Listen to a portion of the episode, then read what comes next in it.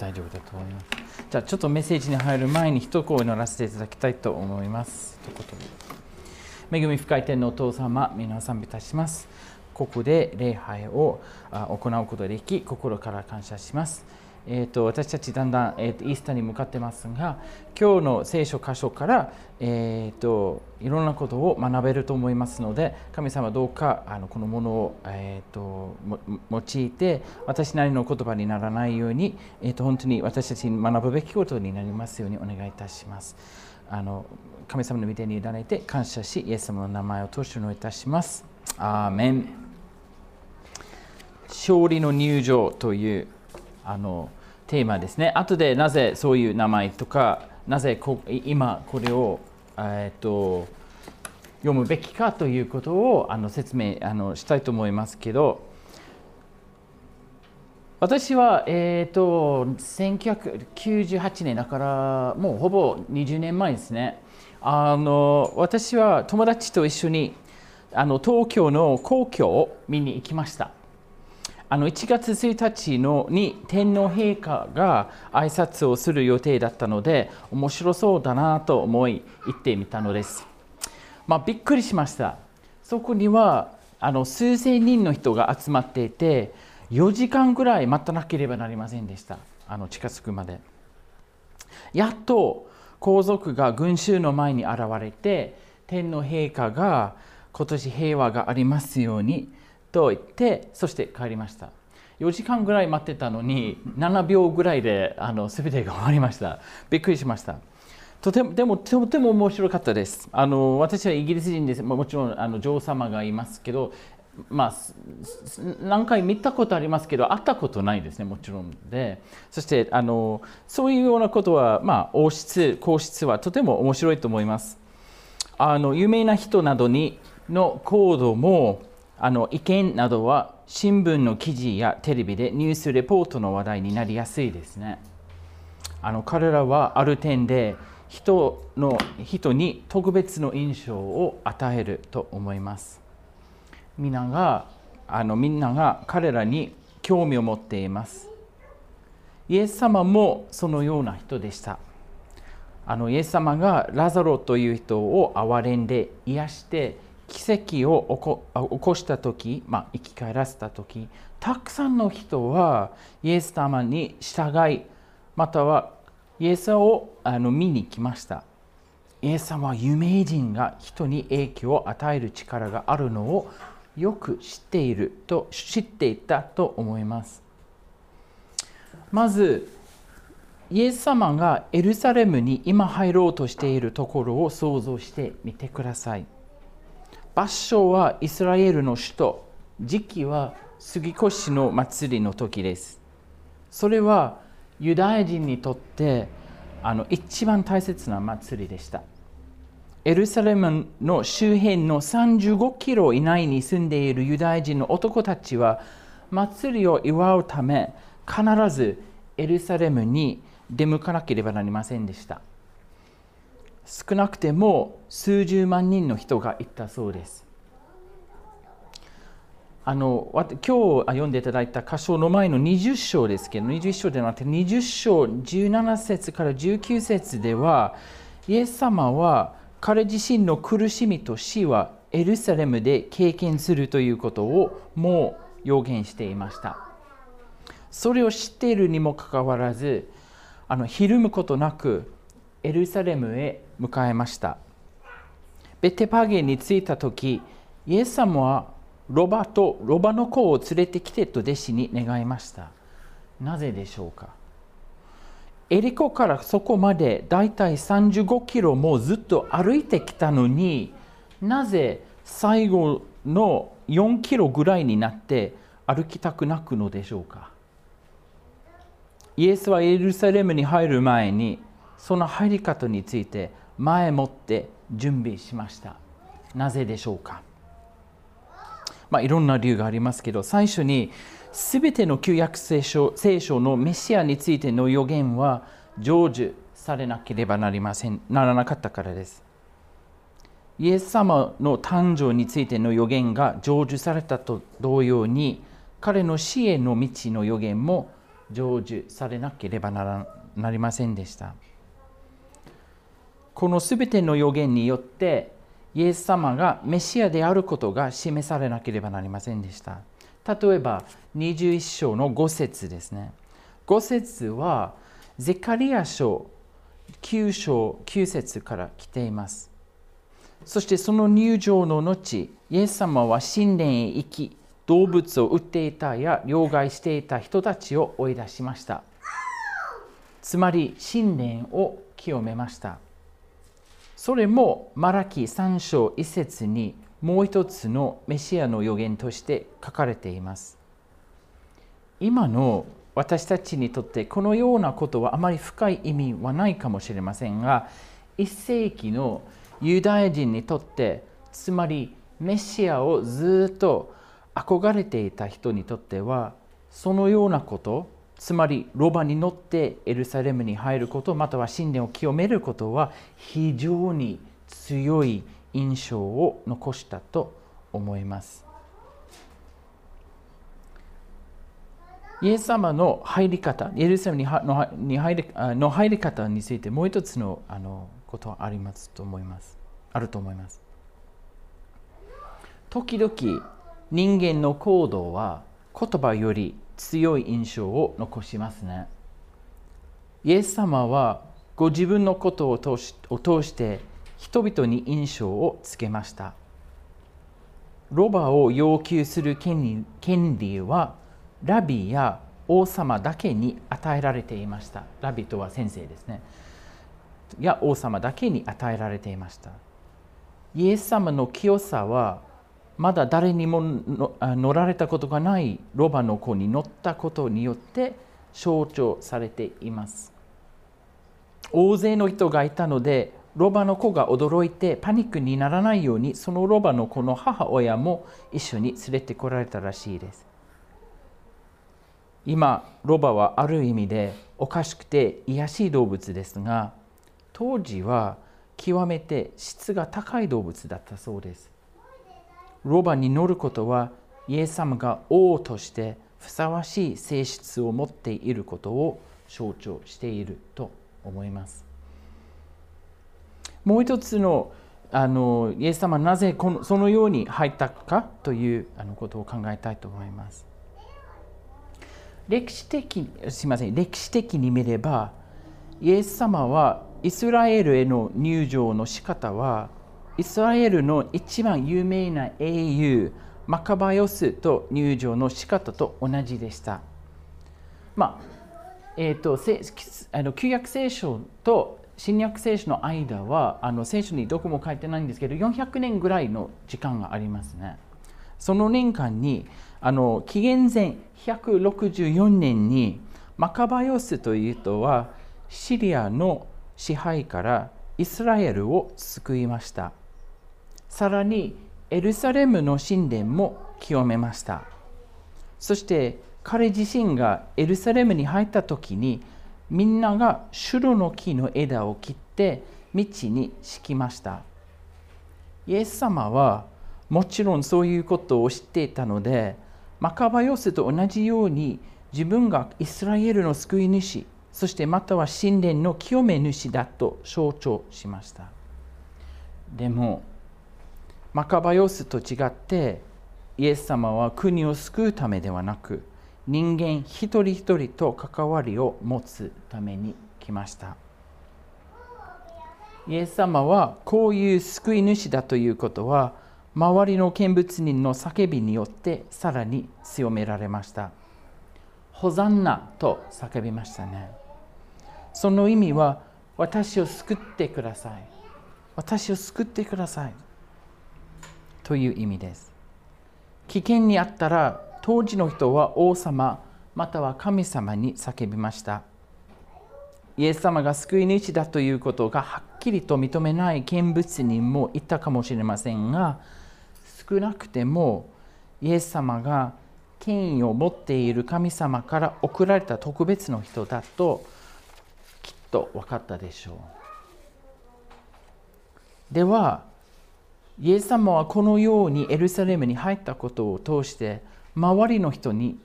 何を示したかったのでしょうか。まずそれはイエス様の勇気を示します。パリビス、パリ、いやいやいや、パリサイ人のように当時社会で力を持っていた人たちはイエスを憎みました。そして彼を殺したいと思っていました。彼らに追われていた人はエルサレムに入りたかったら夜に密かに入ろうとするでしょう。けれどイエス様はパリ、パリサイ人が彼を殺そうとしていたことをよく知っていたの、すいません。えっと、けれどイエス様はパリサイ人が彼を殺そうとしていたことをよく知っていたにもかかわらず、この象徴的な入場の仕方を背景に、昼間大勢の人に喜ばれながら王様のように入場したのです。パリサイ人に対してそれはイエス様のやれる、やれるもんならやってみろ、どのことでも受けて立ってやるというような挑戦みたいですね。十節を見ると、都中がこぞって騒ぎ立ちと書いてあるので、やはりパリサイ人はその出来事に混乱したようです。ヨハネのじゅうに章をご覧になってください。ヨハネのじゅうに章じゅうきゅう節。お願いします。じゅうに章じゅうきゅう節。こういうことが書いてあります。ヨハネじゅうに章じゅうきゅう節。そこでパリサイ人たちは互いに言った。どうしたのだ。何一つうまくいっていない。見なさい。世を挙げてあの人の後について行ってしました。行ってしまい、え、すみません、行ってしました。パリサイ人のイエス様を絶対に殺してやるという決意はさらに強く深くなったでしょう。イエス様は彼らを恐れませんでした。もう一つの、あの示したかったことは次のことです。イエス様は自分がメシアであることを主、あの、主張もしています。主張もしています。彼がただの預言者であったら死刑を受けなくてもよかったんですが、イエス様は人間を解放し、人間を救うために来たメシアなのです。ヨハネの福音によると、イエス様がラザロを生き返らせるという奇跡を行ったばかりで、それを実際見た人のも多かったので、イエス様の象徴的な現れ方と相まって、周りの人にイエス様がメシアだという確信を与えました。イエス様の行動は次のようなことを言い表しているのではないでしょうか。私はメシアです。私を受け入れるか、私を拒むか。イエス様に関してはそのふたつの選択肢しかないのです。彼の入場の仕方は人間の信仰を試します。最後に示されることは次のようなことです。政治的な力、地理的な支配などにはイエス様は全く興味がありませんでした。イエス様は心の王権だけに興味があるのです。ロバに乗ったのにはもう一つの意味があります。馬に乗ってしまったら戦争や攻撃を象徴しますが、ロバに乗るのは平和を意味します。イエス様の目的は平和、和解、愛、または神様の愛を示すなどのために来たのです。平和の君になるため、人を滅ぼすのではなく、人を助けて救うために来ました。イエス様の武器は刀や銃ではなく、愛だけでした。この勝利の入場と行いは、聖書の教えやイスラエルの歴史に基づいたものでした。当時のユダヤ人にとって、それはイエス様がずっと待ち望んでいたメシアであることかどうか、また個人的に受け入れるかどうかということでした。彼らはそのような問いかけに答えるべきです。それは結局イエス様が彼らのためにエルサレムまで死にに来たからです。では、このことは私たちにどういう関係があるのでしょうか。まず、私たちはイエス様とイエス様の道を ひゃくパーセント 受け入れて、受け入れているかということです。私たちの小グループと祈りのグループや礼拝では、イエス様のお面をかぶって、でもその時以外はあまり従いたくないと思ってはいないでしょうか。人生でイエス様に捧げたくない部分がありますか？多分それは私たちが自分の性格、アイデンティティなどを失いたくないからです。イエス様の道だけが正しいということを認めていますか？同時に別の道を歩もうとしていませんか？もしそうしようとするなら、神様の道はもっと歩みにくくなってしまいますよ。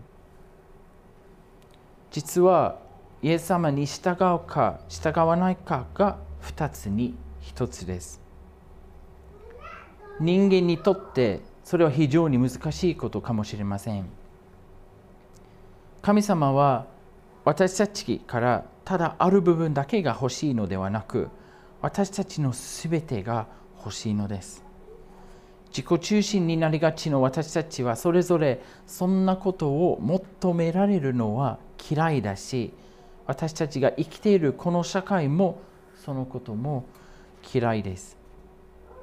しかし、クリスチャンはイエス様に真理であることが分かっているので、ただ私たちの選択肢はその永遠に満足できる生ける水を飲むのか、それとも満足しているふりができるよどんだ水を飲むのか、そのどちらかです。そしてそのよどんだ水の方を選んで、飲んで飲むなら飲んでも飲んでも喉の渇きが癒せる癒されることはないでしょう。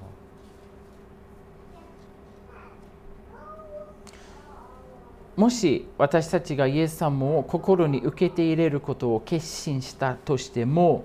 自分の都合が悪くなったら、そして神様が私たちにしてもらいたいと思っていることが自分で分かっていても、それをしたくない場合だったら、心が変わりますね。この聖書の箇所によると、イエス様の一生の中で、この時期が人々が最も彼に付き従った時だったようです。イエス様は説教と癒しの宣教を一人で始めて、そのうちだんだん弟子が増えてきて、後でたくさんの人々が彼に従いました。そしてここで今日の聖書の箇所で、このイエス様の勝利の入場の頃、数千人が彼を祝って拝みました。でもこれからだんだんみんなが一番忠実な弟子でさえもイエス様を見捨て始めます。そして結局一人で十字架につけられたのです。そこにはあるだけを慕っていたはずの弟子一人もいなかったのです。こういう形ですね。最初から一人でたくさんの人です。あとで一人で十字架ね十字架で死んであの死に、死にました。神様との関係はこのような形のでしょうか。悔い改めてもう一度神様に私たちの人生を捧げたすぐに、私たちは本当に熱心ですね。熱心ですね。でも周りの状況や自分の怠け心、自分なりの道を歩みたいと感じた時などのせいで、その熱心な態度は簡単に弱くなってしまいます。そしてしばらくの間、喜びがなくなって、なぜ私と神様とのあの関係があまり燃えないのだろうというようになりますね。それはなぜかといえば、私たちはとても変わりやすい人間だからです。イギリスではイースターの前の日曜日は主労の聖日と呼ばれています。その日に教会の礼拝に参加する人々がこの主労の葉っぱから作られたこのような十字架をもらいます。あの今日読んでいただいたじゅうにしょうじゅうさんせつに書いてあります。シュロの葉っぱから、竹ではなくてシュロの葉っぱから作られた。実はアフリカのアフリカのタンザニアのような国で、目が見えない人はあのお金を稼ぐためそれらを作ります。イエス様がなぜエルサレムに登っていったのか、その理由を忘れないようにこのシュロの十字架をもらうのです。絶対を守りのようなことはありませんが、カバンに突っ込んでくちゃくちゃにしないでください。ここで皆さんに一つの提案があります。毎朝はっきりと見えるところにこの十字架を置いてください。毎回その十字架を見て、必ずイエス様の死のことを考えてください。そして自分自身のの変わりやすさも覚えてください。私は忘れがちです。私は変わりやすいです。神様、私がもっと忠実なクリスチャンになりますようにと祈ってください。なぜかというと、例えばはちじに聖書を読んでいても、はちじはんまでに気がそれて全く違うことを考えてしまう人ですね、私たちは。もちろん私たちあのは仕事をしたり勉強したりしなければなりませんが、根本的にイエス様が一番大切だということを、心をしっかり刻みましょう。イエス様がエルサレムに入った時、大喜びしていたのに、すぐイエス様を見捨てた人たちと同じような一時的なクリスチャンにならないように、苦労の中にあってもイエス様にずっと従うようにしましょう。なぜかというと、この十字架は単なる飾りであるだけではなく、イエス様の死の象徴であるからです。それをぜひ覚えましょう。一言祈って終わりたいと思います。恵み深い天のお父様、皆を賛美いたします。今日の聖書箇所を通して、イエス様のあのエルサレ、エルサレムの入場の入場仕方について、いろんなことを学べたことを心から感謝します。神様、私たちはとても変わりやすい人間です。燃えながら神様に献身することをしたばかりのに、すぐ別のことを考えがちな人ですね。神様、私たちはこの修道の葉っぱから作られた十字架を見ることを通して、最も忠実なあのクリスチャンになりますように、コンスタントにアップダウンのクリスチャンではなくて、忠実な信者になりますようにお願いいたします。一応献身した後、本当に忠実に神様に従えるように助け導いてください。お願いいたします。